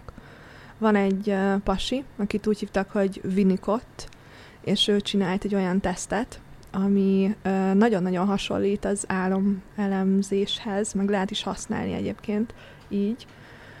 Um, egy olyan tesztet akar csinálni, amivel a leggyorsabban és a legegyszerűbb módon ki lehet szedni a legtöbb információt a gyerekekből. Uh, az gyerekeknek lett kitalálva ez a teszt, de egyébként felnőtteken is ugyanúgy használható. Az a lényege, hogy, um, hogy firkálni kell valamit, és akkor ki kell egészíteni azt a firkát uh, egy um, rajzá. Mit tudom firkálsz valamit, és akkor rajzolsz belőle egy macit. És ezt meg kell csinálni kilencszer. A hetedik ábra, az pedig um, egy ilyen cici formájú ábra. Ezt úgy is hívja Winnicott, hogy anya-mell provokáció, mert hogy, mert hogy az anyával való kapcsolódásunk az egy nagyon-nagyon fontos pont a személyiségfejlődésünkben, és azért ő ezt így, így belerakta tudatosan ebbe a tesztbe és kilenc ilyen kis ábra fog készülni, tehát azt a kis cici formát is ki fogják egészíteni. Vagy cicit fog, szoktak belőle rajzolni, vagy popsit, vagy egy, mit tudom én, fektetett hármast, vagy madarat, vagy fordított szívecskét, vagy ilyesmit. Igazából tök mindegy. Ebből a kilenc ábrából utána mondani kell egy mesét. És, és annak a mesének a szimbólum tartalmát lehet lefordítani. Úgyhogy a legelső, a legelső ábra, tehát a, a leges-legelső firka, amit kiegészítesz, az leszel te a mesében. Mert hogy az embernek van egy ilyen ö, én központúsága, ö, ezért az első gondolatát, tehát magát fogja belerakni az első rajzba, vagy az első gondolatba, és a hetedik ábra az pedig az édesanyja, vagy az anyai ág, vagy az anyával való kapcsolatot fogja szimbolizálni a mesében, és Miért ezt pont a hetedik? Ez egy jó kérdés. De nagyon-nagyon sok, tehát például a Rorschach tesztben az is egy ismert teszt, abban is a hetedik ábra, vagy a tábla jelenti az anya táblát. Hmm. És a hetes az egy ilyen nagyon érdekes szám, mert nagyon sok mindenben megjelenik. Tehát a például a Biblia... Hát a hétfői sárkában a mesékben, vagy a Bibliában, hogy Isten hét nap alatt teremtette a világot. A hetedik napon pihent, de ugye ez a hetes. Tehát nagyon-nagyon sok szinten, a, mm, hogyha már spiritualitásról beszélünk, akkor a csakrák, ott is azt mondják, hogy hét csakra van. Hmm.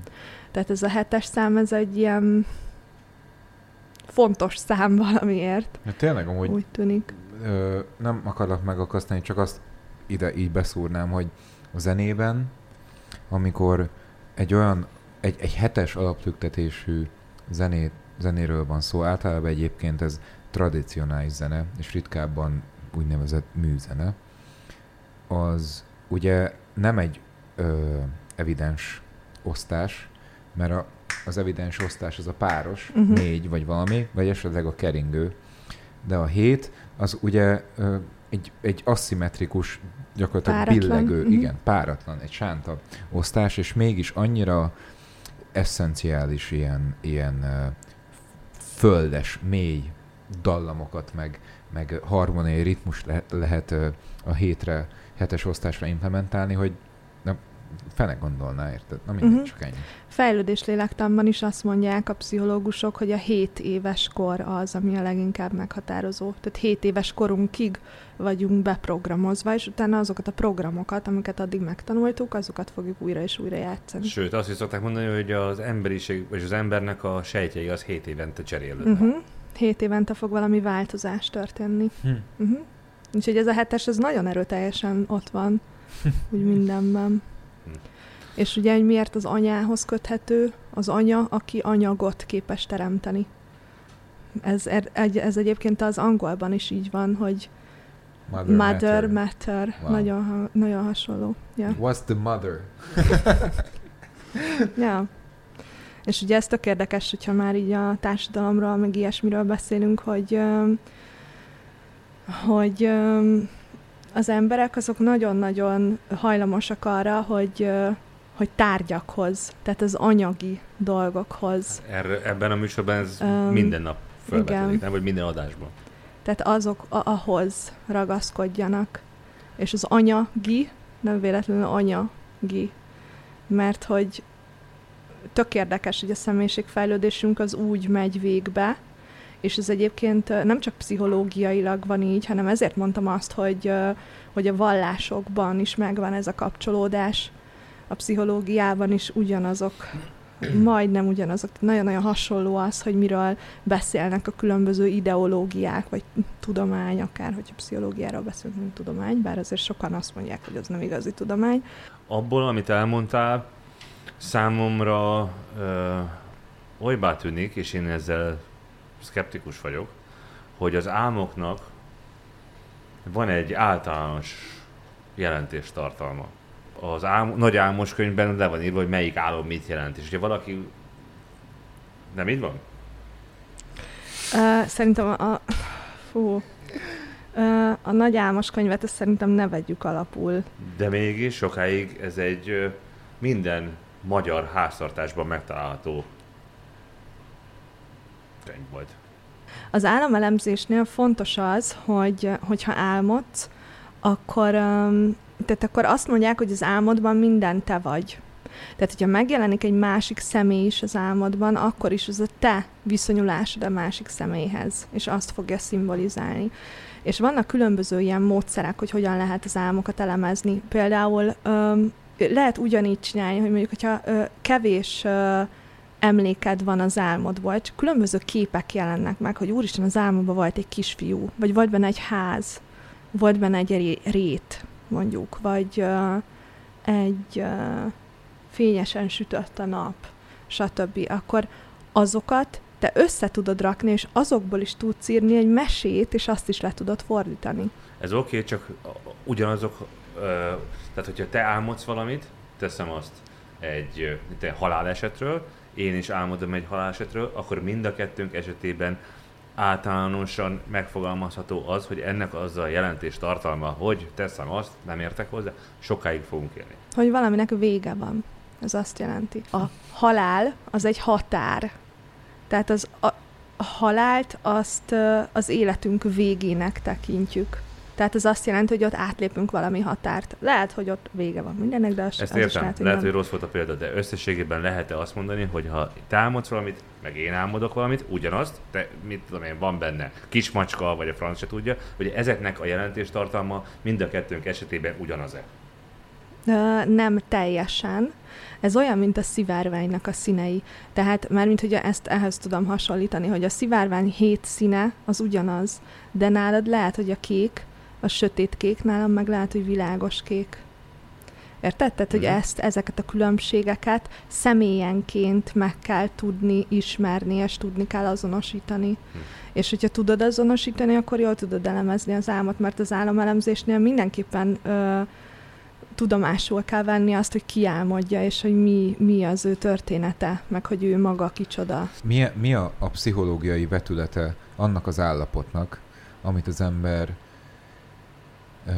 remélem mindenki, de bizonyos emberek mindenképpen akkor, á, akkor tudnak átélni, amikor, vagy erre azt szokták mondani, hogy ö, in the zone, amikor ö, valahogy így a világból, tehát a, a külvilágból érzékelt input így kicsit leszűkül, és valahogy a, a gondolkozás is, meg a, a tehát én azt vélem legalábbis észrevenni magamon, nem tudom, hogy ez így van-e, de én azt veszem észre, hogy a, akkor a, a szellemem, meg a, a fizikai mi voltam, valahogy így egy ilyen öm, rendszerezett, mo- mondjuk, most én egy jobb szót nem tudok erre, egy, egy ilyen ö, repetitív, meditatív öm, valamilyen tevékenység folytán e- egy olyan letisztultsági állapotba kerül, amikor valahogy a, a, a legtöbb ilyen negatív gondolat a, a, az ilyen akut stressz,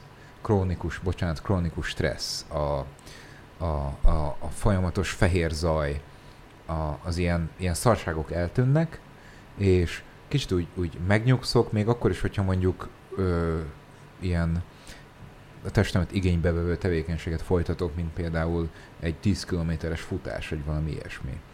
De hogy mégis a, a tudatom az eljut egy olyan e, békés frekvenciára, ahol a, az addig észre, vagy gondolt vélt problémák megoldhatónak tűnnek, a, a lehetetlen az inkább ilyen nehéznek tűnik, szóval minden kicsit olyan, olyan optimálisabb szögből látszódik. És az lenne nekem a kérdésem, hogy, hogy ez a in the zone állapot, ez, ez mi, milyen pszichológiai jelenség, vagy ez minek köszönhető? Erről tudsz valamit? Most amíg ezt mondtad, két dolog jutott eszembe. A tudatos jelenlét jutott eszembe, hogy, hogy tudatosan ott vagyok a jelenbe, és arra koncentrálok, hogy mi van most.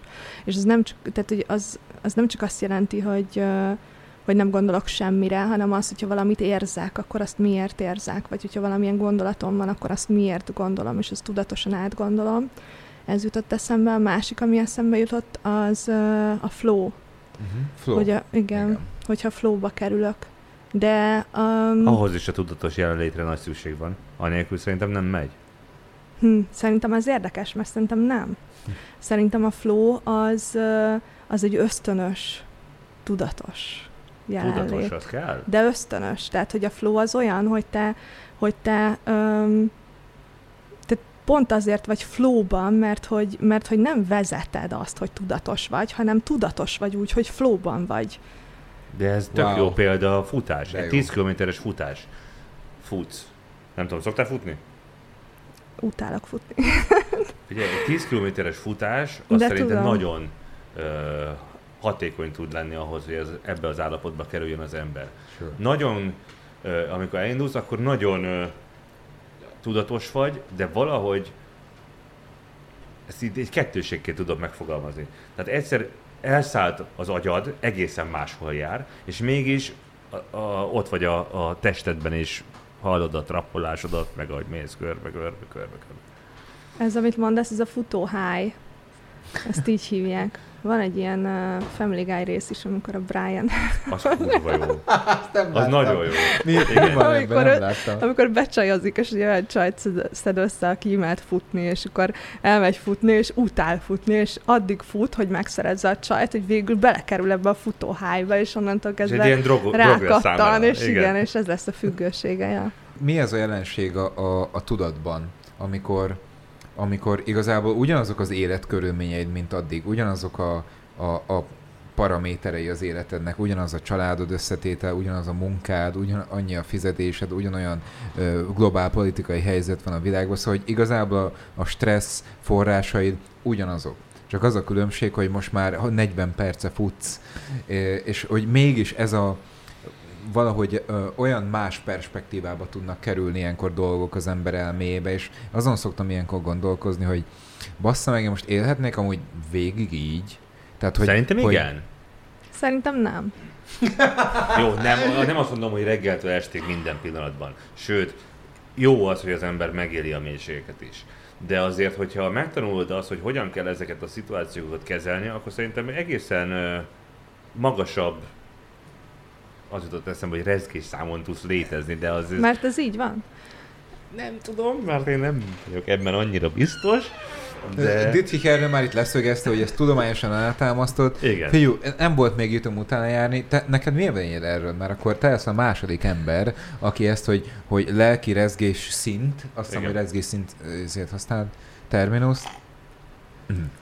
Um, hát én próbáltam ennek utána keresgetni, és, és olvastam egy-két nagyon okos embernek a könyvét.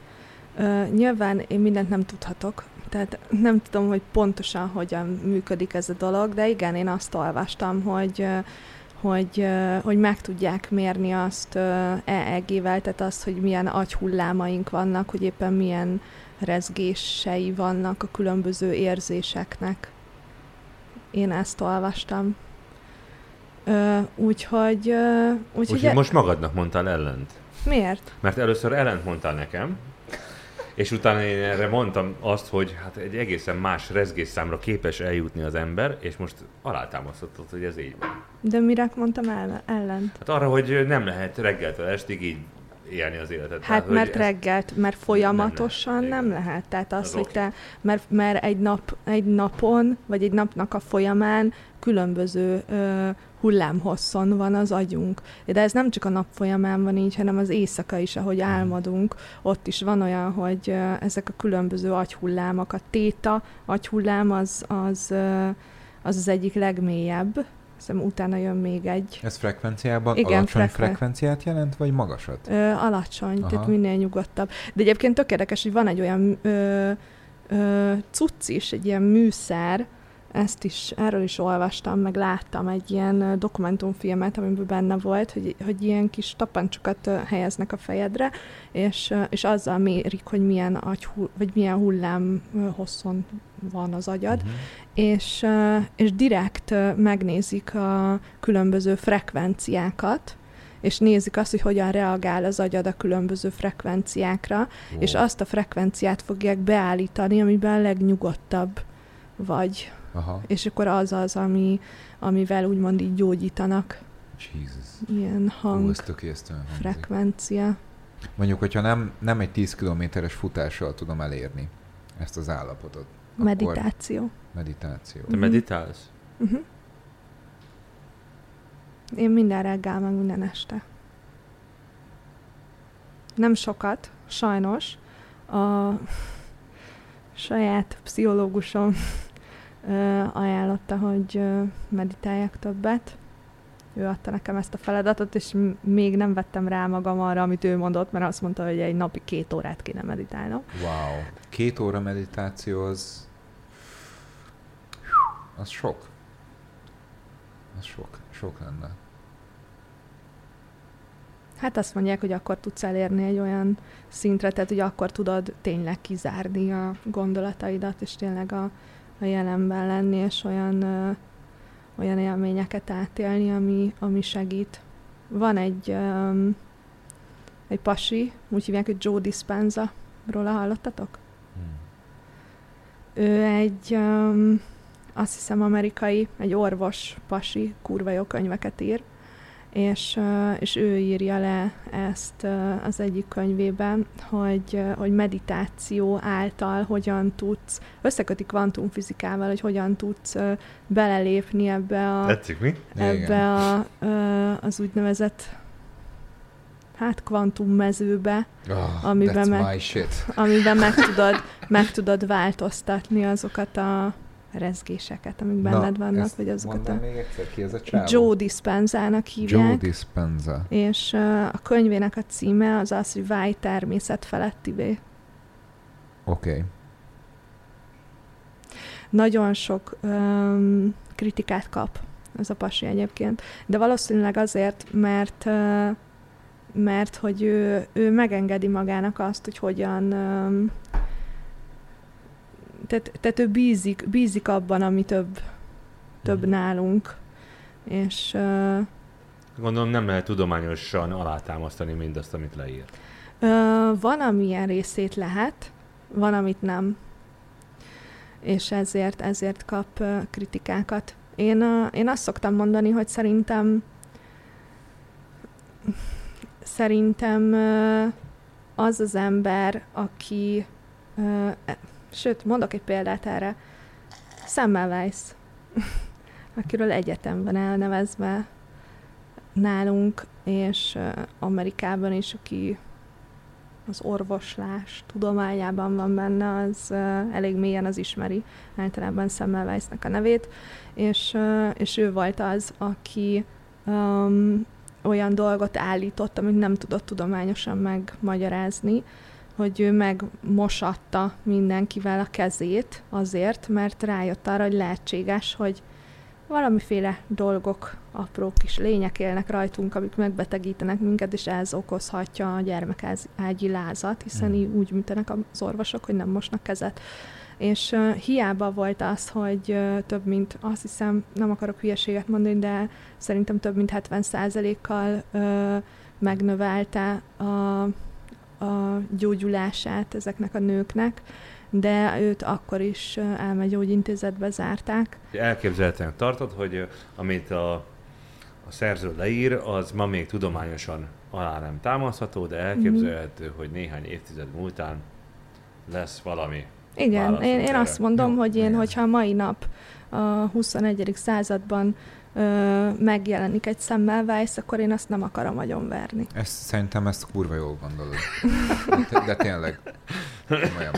Arra lettem volna kíváncsi, hogy, hogy te miként definiálod, vagy miként tudnád mondjuk egy olyan, egy olyan, olyan városi köcsögnek, mint én, elmondani, hogy, hogy ö, mi a meditációnak a lényege. Mert ugye most nem arra vagyunk kíváncsiak, hogy mit tudom én a, a jogának melyik ö, izéjéből jön, meg hogy, hogy tehát, hogy egy embernek, aki szeretne ö, kicsit úgy centralizálódni belül, meg, meg szeretné egy kicsit csökkenteni ezt, a, ezt a, a, az ilyen viharvert felszínét az érzelmeinek, meg a lelkének, meg mondjuk nem tudom, hogyha stresszes, vagy, vagy bármi, hogyha egyszerűen nem tud koncentrálni, vagy tök mindegy, hogy te mit, mit tudnám mondani, hogy, hogy mi mi Mi a eh, lényege? nem is az, hogy mi a lényeg, csak hogy mi, mit, mit kell csinálni egyrészt, meg hogy mit, mit jelent az, hogy, hogy, ö, hogy meditatív állapotba kerülsz, mert, mert erről van ugye az embernek egy ilyen klisé elképzelése, hogy így leülsz és Lótuszülésbe. De, de hogy úgy a gyakorlatban tényleg egy bármelyik embernek, egy olyan, olyan full átlagos embernek, aki itt, mint én, itt tudok a kocsmába, és Érdekes, hogy pont ezt hoztad fel, hogy ezt a hangot mondtad, hogy om, mert ez a hang, az om, ez a teremtésnek a hangja. Úristen, ne, És- komolyan. A teremtésnek a hangja az azt jelenti, hogy a nullpont, tehát amiből teremtődött valami. Hogyha elképzelsz egy fehér lapot, amin még nincsen semmi, de hozzáérinted a kis tolladat, na az az om.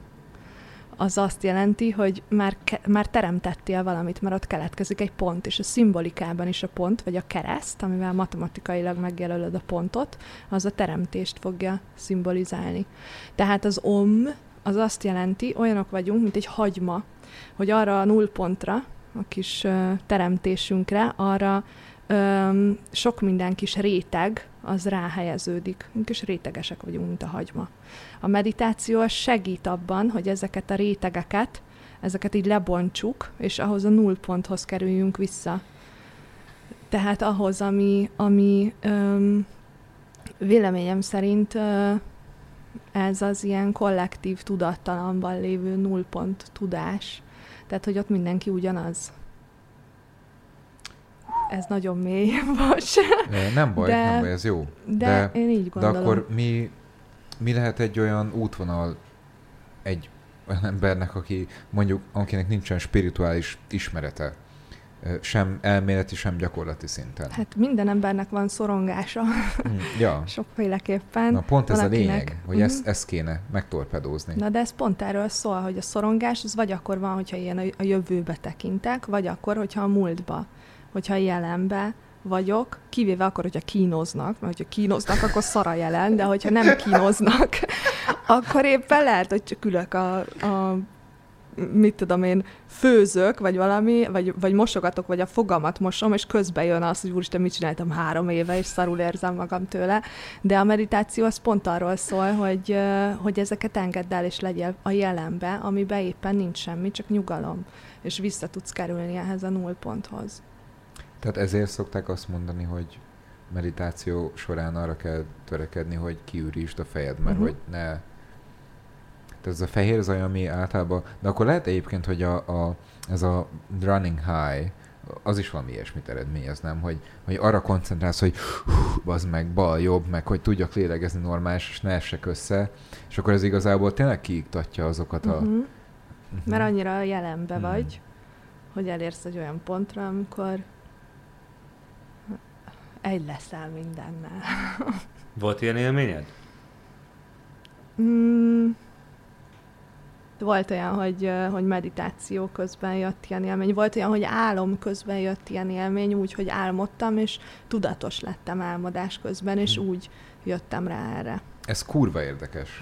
Nekem is volt néhány ilyen tapasztalatom, és az az igazság, hogy emiatt hiányolom azt, hogy... És amikor ilyenek voltak, akkor emlékeztem is rá. És ez egy pár év, egy, egy, azt mondom, hogy vagy egy-kettő, vagy két-három éven keresztül ment ez a szakasz, hogy olyanokat álmodtam, de ilyen rendszeresen. Tehát havonta mondjuk legalább egyet, de inkább kettőt, hármat, hogy, hogy az álmomban azt éreztem, hogy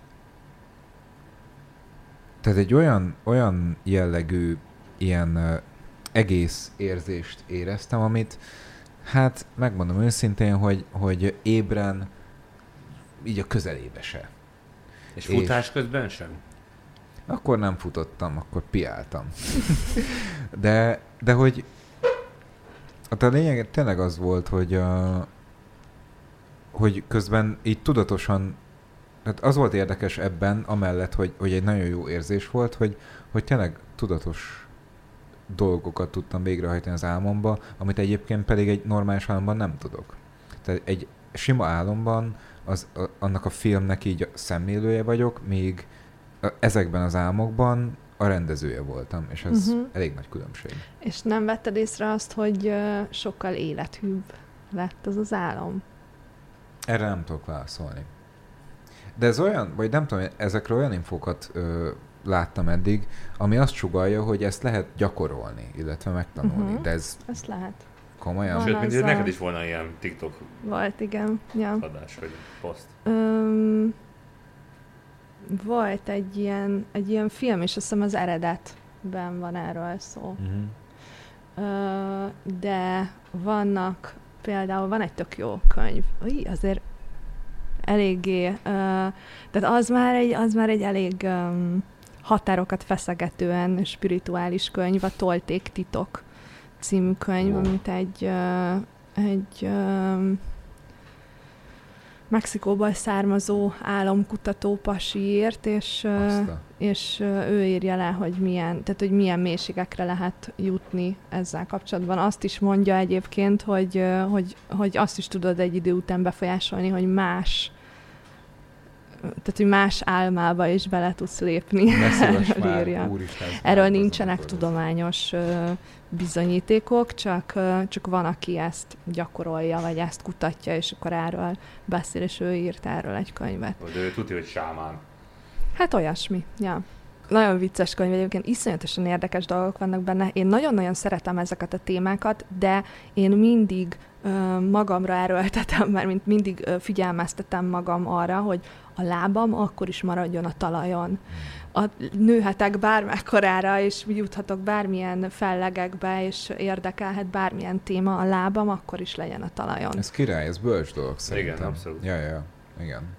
Miért tartottad te fontosnak az, hogy a TikTok követőkkel megozd annak a jelentőségét, hogy az ember minél inkább tudatos legyen, és a tudatalattiával foglalkozzék? Hát, ö, miért ne? Jó, ez is egy elfogadható válasz, de... Ö, hát azért, mert segíteni szeretnék. Azért, mert én, mert én, én, én ilyen kis rózsaszín ködben így éltem a gyerekkorom, és akkor azt gondoltam, hogy, hogy um, soha nem értettem, tök érdekes egyébként, soha nem értettem azt, hogy az a környezet, amiben én belenőttem, az akkora tudással rendelkezett, mint az állat. Tehát ugye az ilyen, ilyen elképesztő tudással rendelkezett. És Mitől? Én, édesapád mivel foglalkozott? Öm, édesapám egy nagyon-nagyon okos ember. Öm, ő sok mindennel foglalkozott, ő inkább egy ilyen életművész volt mindig, de nagyon-nagyon-nagyon okos, tehát hogy neki, neki is az intelligenciája nagyon magas szinten van, anyukámnak is, és én egy ilyen közegbe születtem bele, és azért nagyon sokáig nem értettem azt, hogy tehát, hogy én, én azt szerettem volna, hogyha ilyen kicsit uh, gyermek, ilyen uh, egocentrikusan, hogyha mások is úgy gondolkoznak, mint, mint az a közeg, amiből én jöttem. Így működik egy egészséges gyerek. Uh, de hogy közben rájöttem, hogy ezzel, hogyha én ezt megosztom, azzal segítem tényleg az embereket, úgyhogy ez így átváltozott egy ilyen gyermeki egocentrikus dologból egy ilyen tudatos segítővé.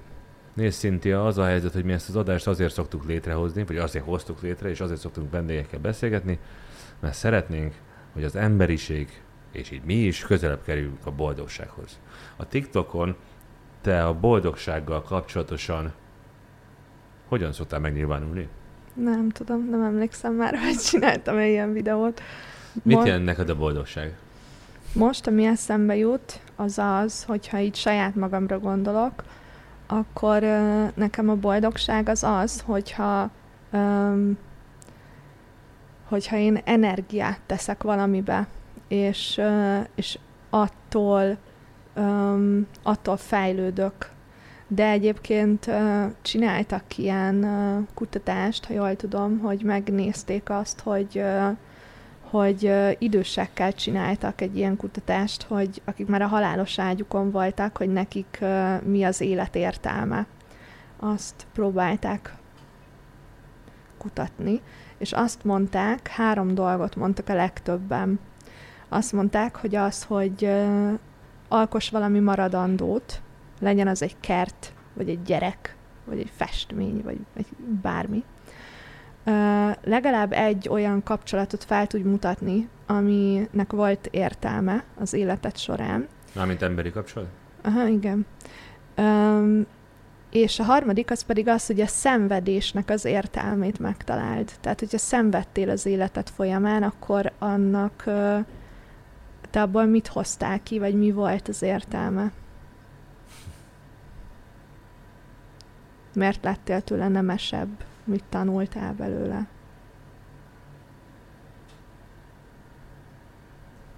Tehát ezt mondják, hogy ez az, ami az életnek az értelme, úgymond, tehát a boldogság. És te ezzel egyetértesz? Számodra is ez tehát Én ebben látom a logikát, igen. Uh-huh. Azért az utolsó részben azért vannak olyan gondolataim, hogy sokszor a történelem során történtek olyan események, amikben az emberek úgy szenvedtek, hogy annak nem tudom, hogy mi volt az értelme. Uh-huh. De ehhez képest még egy Auschwitz-i haláltáborban is éltek olyanok, akik utóbb kikerülve onnét azt mondták, hogy ott nagyon magas boldogság szintet Igen. értek el. Volt egy ilyen magyar nő, aki könyvet írt erről. Az Éva Edith Egber. Igen. Éger, bocsánat. Uh-huh. Döntés című könyv, fantasztikus. Sírtam rajta. Igen. Szép. Jó beszélgetés volt. Nem? Így most ilyen emésztő fázisban vagyok, hogy oké, okay, most, hogy akkor ülepedjen. Szerintem az a jó, hogyha az ember olyanokkal veszi körül magát, akiket szeret. Ebbe beletartozok is, apám. Csináljon valami maradandót, reméljük még egy pár hónapig a TikTok csatornád is, meg a mi podcastünk is fönnmarad. És majd a halálos ágyunkat arra fogunk gondolni, hogy basszus, milyen jókat beszélgettünk itt. Ja. Legyen így.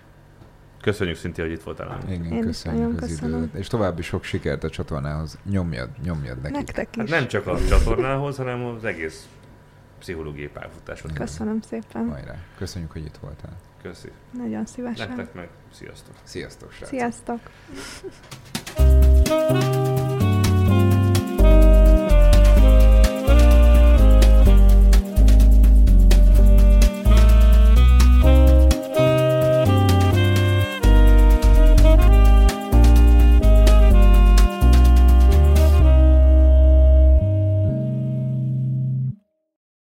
Állandó hangtechnikai partnerünk a Microsound Kft. Ha más podcastekre is kíváncsi vagy, hallgassd meg a Béton műsor ajánlóját. El tudod képzelni, hogy a podcastet, amit éppen most hallgattál, fél év múlva már a mesterséges intelligencia generálja? Mi sem. De ha érdekel, eljött már a gépek lázadása. Hallgass bele az Embertelen podcastbe. Orsós Lajos vagyok, a műsor házigazdája. Egyelőre még élőben. Egyelőre. Fedezzük fel együtt, hogyan ismerkedik, randizik, mesél és vitatkozik Betty és Péter, két teljesen mesterséges intelligencia. Lajos, a podcast címét mond még egyszer, Léci. Oké. Okay. Embertelen podcast. A műsor a Beaton Network tagja.